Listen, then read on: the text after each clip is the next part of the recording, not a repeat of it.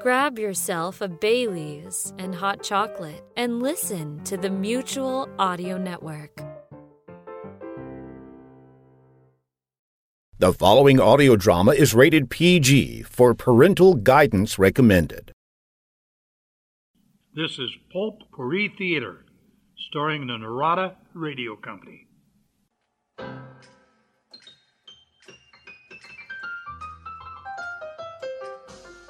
Hello and welcome to Pulp Pourri Theater, and welcome to our third annual holiday special.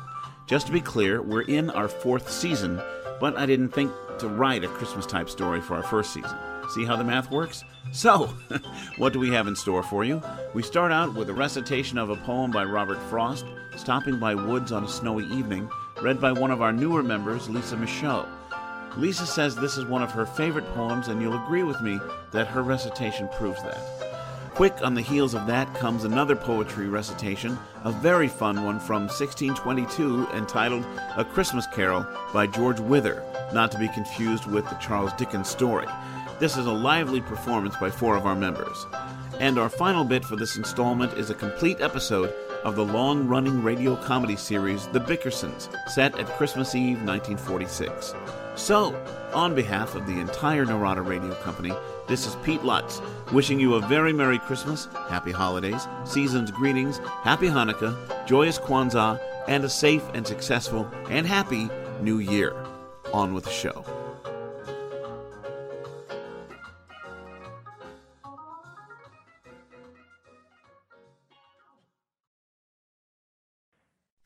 Stopping by Woods on a Snowy Evening by Robert Frost.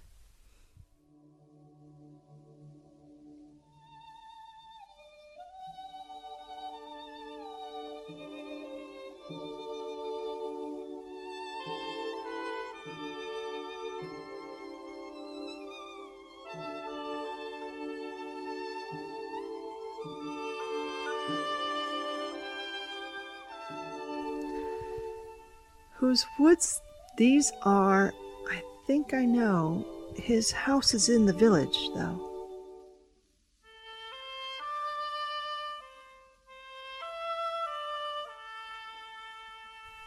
He will not see me stopping here to watch his woods fill up with snow.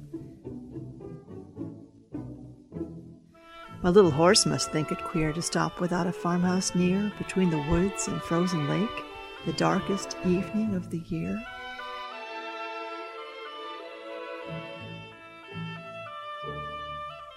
He gives his harness bells a shake to ask if there is some mistake. The only other sounds the sweep of easy wind on Downy Flake.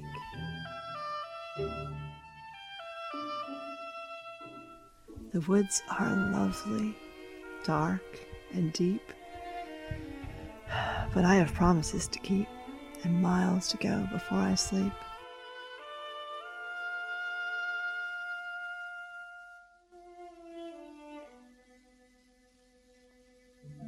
And miles to go before I sleep.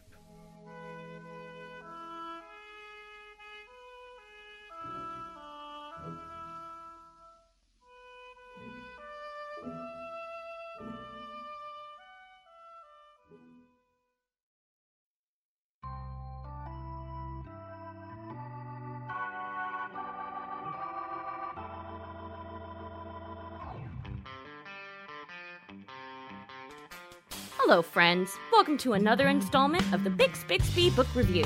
I'm Carmen Mylanta, sitting in for Phil Boyd Studge, your usual announcer for this segment. After five previous encounters with Bix and his art players, Mr. Studge said he couldn't stomach the thought of another one, so the producers asked me to come in. Well, this is pretty exciting for me, I must say. I've never seen this sort of thing before. Mr. Bixby, I understand you and your troupe of players are here again to present another live dramatization of a famous novel. Is that right? Hello! Yes, we're back again to bring our valuable educational service to the great unwashed.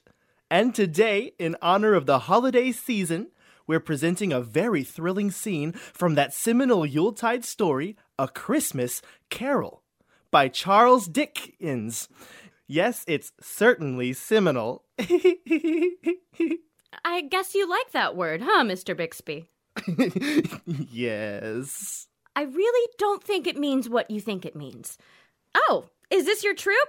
Hi there, fellas. Hi, Miss Hey there, Carmen. Nice to meet you. How's it going?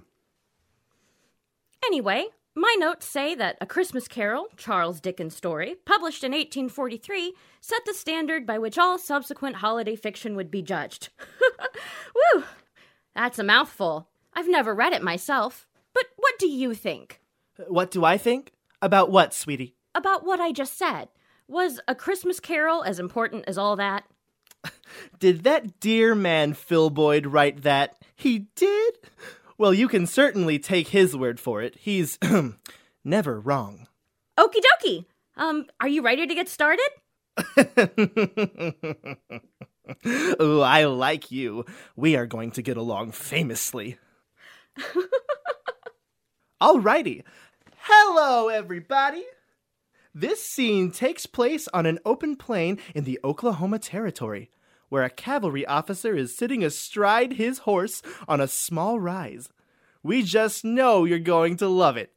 So, here now, a scene from A Christmas Carol by Charles Dickens. Oh boy!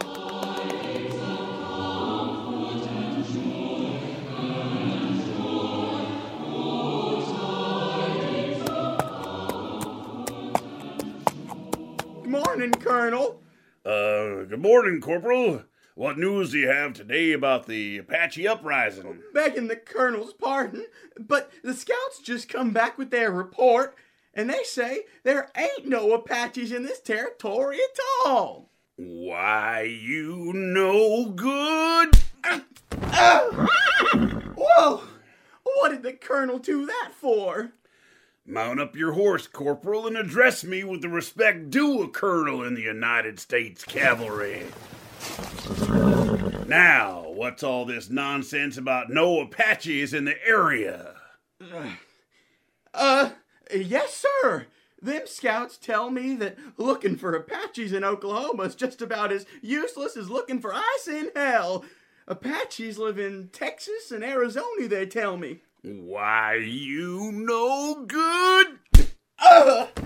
Ow! Colonel, sir, I'm only telling you what the scouts told me. I'm beginning to lose my patience, Corporal, with your insubordinate tone. Way I see it, Apaches can't be holding uprising in the Oklahoma Territory if and there ain't no Apaches. So, how about them other tribes? The Choctaws? The Seminoles? Well, begging the colonel's pardon, but them tribes is just as peaceful as you please at the current moment. Why, you no good. Ow! Oh. What are you stopping for? Isn't there more to the story? Uh, what? This was always the point at which Phil Boyd would jump in and stop us. Really? Why would he do that? So, you don't have. No, we don't have anything prepared beyond this point. But it was just getting going. I absolutely love this book already. Will you do a longer bit next time? we sure will, honey. Excellent. And folks, that's all the time we have for this edition of the Bix Bixby Book Review. I'm Carmen Mylanta, and we're taking it back to the studio. Bye for now. Bye.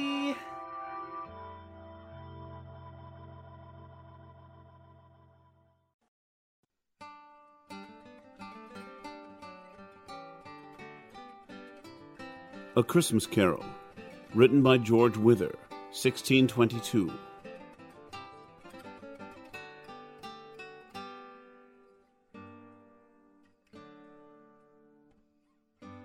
So now is come our joyfulst feast. Let every man be jolly. Each room with ivy leaves is dressed, and every post with holly. Though some churls at our mirth repine, round your foreheads garlands twine, drown sorrow in a cup of wine, and let us all be merry. Now all our neighbors' chimneys smoke, and Christmas blocks are burning. Their ovens they with baked meats choke, and all their spits are turning.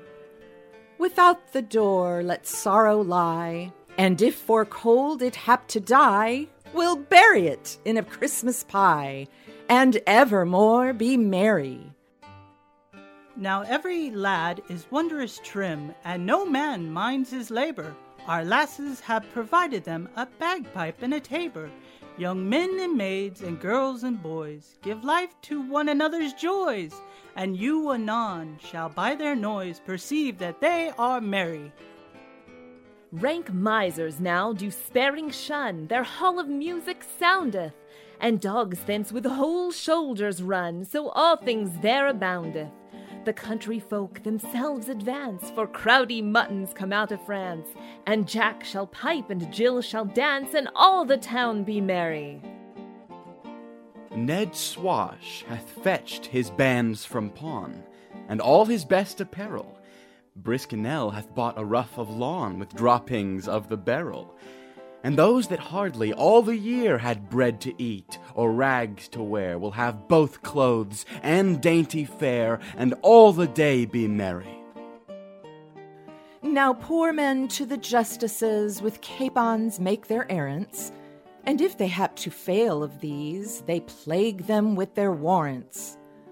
But now they feed them with good cheer, and what they want they take in beer. For Christmas comes but once a year, and then they shall be merry. Good farmers in the country nurse the poor, that else were undone.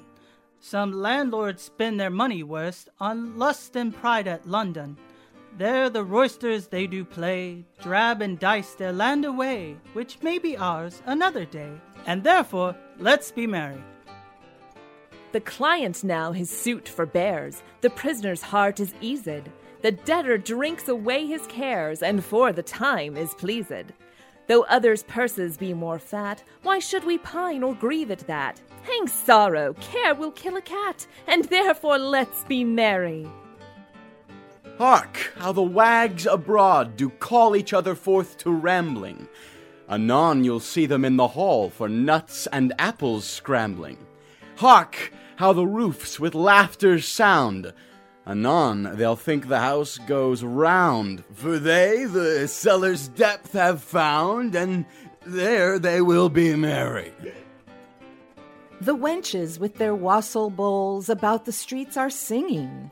The boys are come to catch the owls, the wild mare in is bringing. Our kitchen boy hath broke his box, and to the dealing of the ox, our honest neighbors come by flocks, and here they will be merry. Now kings and queens poor sheepcoats have, and mate with everybody. The honest now may play the knave, and wise men play at naughty. Some youths will now a mumming go, and others play at rowel and hoe, and twenty other game boys mow, because they will be merry. Then wherefore in these merry days should we, I pray, be duller? No, let us sing some roundelays to make our mirth the fuller. And whilst thus inspired we sing, let all the streets with echoes ring. Woods and hills and everything bear witness we are merry. Our performers were, in order, Austin Hanna, Jerry Elif, George Hatfield, and Christy Glick. And now, the makers of Little Donuts, covered all over with powdered sugar, are proud to present Pete Lutz as Don Ameche and Victoria Fonsky as Frances Langford, as John and Blanche Bickerson in The Honeymoon is Over or The Gift of the Stink Eye. It's Christmas Eve, and the Bickersons have not retired.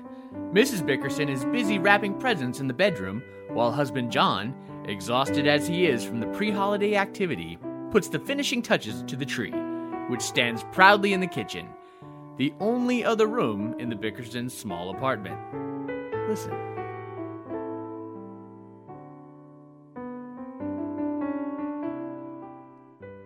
John? John? Will you bring the scissors, please? John. What is he doing in there?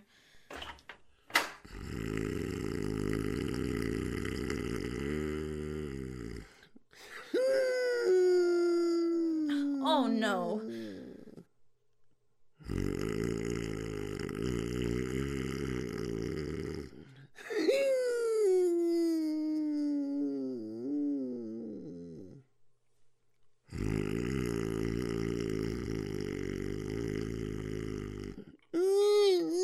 How can a man fall asleep on a ladder?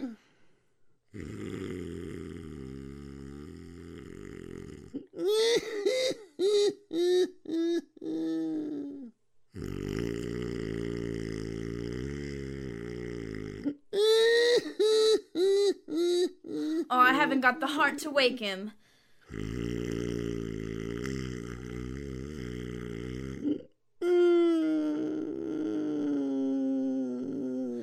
Better get him off of there. John! John! Yeah. Ooh. Whoa. What's the matter, Blanche? What happened, huh? Oh, you poor dear. Did you hurt yourself? No, no, uh, I- I'm all right. How'd I fall off that ladder? I must have fainted. Yes, dear. You were fainting like a log when I came in. Why, John. What? You never even touched your dinner. Not a morsel of it. I don't like the looks of it, Blanche. Oh, stop that talk. It's perfectly good food. You let it sit there on the kitchen table for hours getting cold. You want me to warm it up for you? No. Just tell me what's on that big plate. Are you trying to be funny, John? I'm not trying to be funny, Blanche. What is it? You know very well that I can only cook two things liver and rice pudding. Well, which one is that? How can you be so nasty on Christmas Eve, John? Blanche, I just asked you a civil question, that's all. I didn't think it was liver because your liver always looks like rubber heels. That stuff looks more like scrambled eggs, so I thought it might be rice pudding. Why don't you taste it and find out? I'm not hungry. That's why you're always tired, John. You don't eat enough. I eat plenty. Well, what did you have for lunch today? Well, you ought to know. You packed it for me. And listen, Blanche, I'm getting sick of carrying my lunch to the office in paper sacks. Why can't I go to a restaurant like the other fellas? John, what are you talking about? I haven't fixed your lunch for two years. Oh, Blanche, every morning of my life I find my lunch wrapped in brown paper on the side of the sink. Lunch? That's the kitchen scraps. How do you like that? No wonder I never have an appetite. Why do you do that to me, Blanche? Go on, eat some dinner and finish trimming the tree. I don't want any dinner. I want to go to sleep. Well, aren't you going to finish the tree? I can do it in the morning. But, John, tomorrow is Christmas Day. I expect a lot of people to drop in. The butcher's coming and the milkman is coming. and- Listen, Blanche, I can't afford to give those guys presents. Why did you invite them over? I didn't invite them. They're coming here to collect their bills. Bills? What bills? I gave you money for the bills. Well, I had to buy presents, didn't I? My sister Clara sent me a package and I had to get her something in return. No, you didn't. Nobody asked her to send you anything. Well, she did, just the same. So I bought her a bottle of perfume. How much was that? $24. Twenty-four dollars? Why, nobody can carry that much perfume. Well, it was only an ounce, silly. It's the latest perfume, very daring. It's called Perhaps. Perhaps. For twenty-four dollars, you should get positively. Oh, don't be so crabby, John. We're not gonna fight on Christmas Eve no matter what happens. Remember? You promised. Okay, I'm not even gonna get mad because you didn't send me a Christmas card. I did send you a Christmas card. It isn't necessary to make excuses or alibis, John. I'm going to forget it entirely. I don't have to make excuses. I did send you a Christmas card. I mailed it five days ago. John, you promised you wouldn't shout. Well, then why are you goading me like this? You know I wouldn't say I sent you a Christmas card unless I had. Well, I never received it. Well, then it got lost in the mail. That's possible. Thank heaven. All the other cards came. That doesn't mean anything. One card can get lost, can't it? If you sent it. I did send it. I swear I sent it. Had a wonderful poem on it. A beautiful picture. It was trimmed with lace. Cost me a buck. All right, John. Well, do you believe me? Let's not discuss it anymore. Okay. But I hope you don't forget to send one next year. Eh, what's the use? All right. So I didn't send you a card. That's all. Why didn't you admit it before? There was nothing to admit. I just said I didn't send it to end the argument. But I really sent it. What did it say on it? Uh, It said, Merry Christmas to my love. That could be anybody. Let me finish. It said, Merry Christmas to my love, my wife, my life, my turtle dove. Life with you is great, it seems. I love you more than pork and beans. You're only adding insult to injury, John. Well, how do I know what it said? I can't remember what. What's that laying on top of the newspaper? There it is. There's my card. So it is. See, you didn't have to get so excited after all. Thank you, darling. It's a lovely card. Wear it in good health. Well, let's open the presents and then go to sleep. Well, how could you, John? You know we never open presents until Christmas morning. Besides, you haven't finished trimming the tree. All it needs is a string of lights. One of the bulbs is blown. That kills the whole string. Can't you buy a bulb? The stores aren't open now. What time is it? Five past twelve. Well, that's good. It's Christmas Day. Let's open the presents. You didn't even hang up your stocking. I haven't got one that would hold anything. They look like lace curtains. Come on, let's open the presents, Blanche. Come on, huh? All right. Say, we haven't got very many this year, have we? Oh, who's this from? That's from Leo Gooseby. It's amazing how you went to the one shaped like a bottle. Oh? Oh, is that what this is? I hope it's good stuff.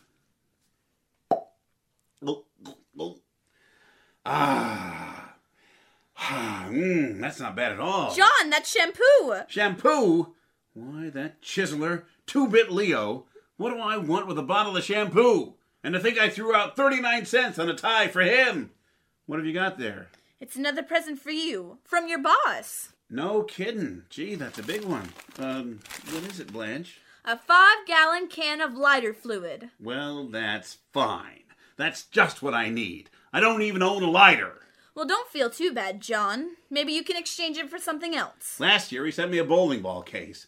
Must get these things in a rummage sale. I never heard of such presents. Here's one for me from Louise Shaw. Shoo, but that's a dilly. Oh, Louise always sends something nice. Not expensive, but it usually comes in handy.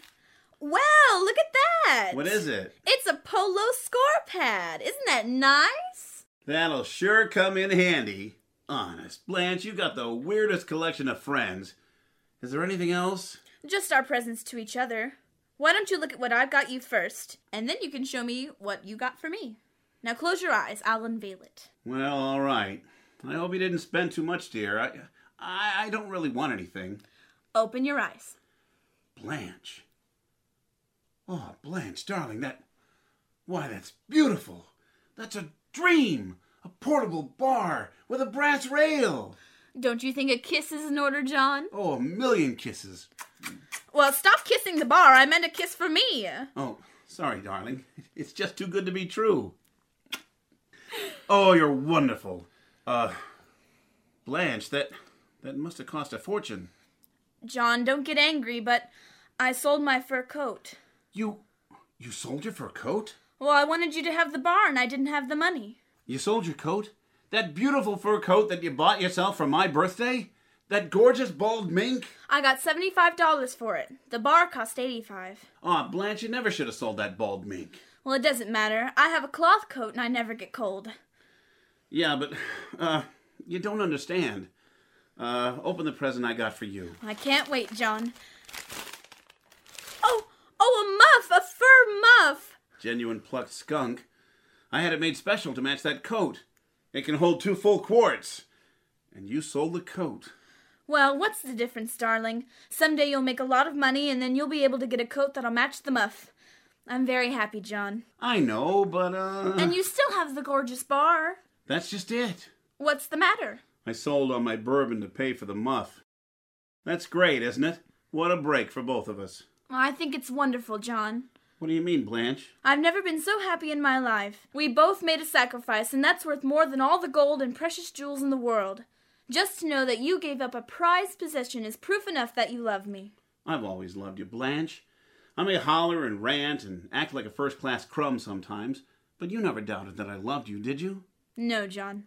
It's been seven years, honey. Most of it uphill. I haven't showered you with diamonds or bought any yachts, but I try not to deny you anything. I suppose you have your little faults. What woman hasn't? Or what man either, for that matter? We're both pretty sensitive people. Maybe that's why we beef so much. Still, I, I don't think we're any worse than any other married couple. At least we have a safety valve and we can let off steam. Some of the others just carry it inside until the break comes. No, Blanche, I like it this way, and I love you more than anything on earth. John. Hey, cut that out. I'll prove how much I love you. Where is that liver or, or rice pudding or whatever it is you made? it's liver. I'll eat every bit of it if it kills me. Let's go. Merry Christmas, darling. Merry Christmas.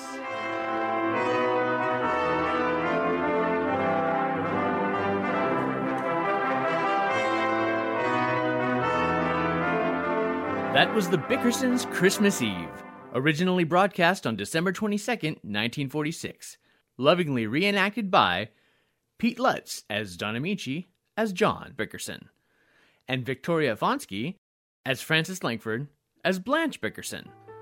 Your announcer was Dana Gonsalves. Music and sound effects were obtained through the public domain and a Creative Commons license. The Bickersons are brought to you by the makers of Little Donuts, covered all over with powdered sugar. Good night and Merry Christmas.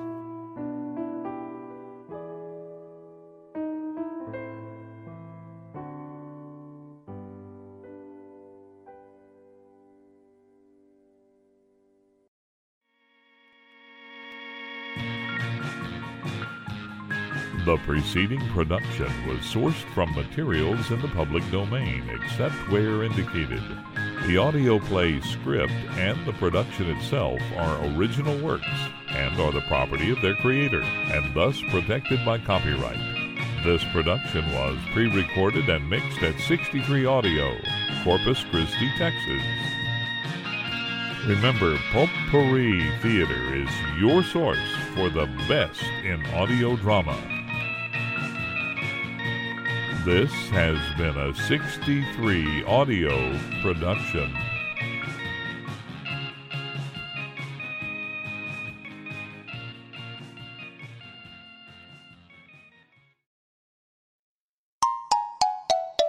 Sixty-three audio. This is mutual.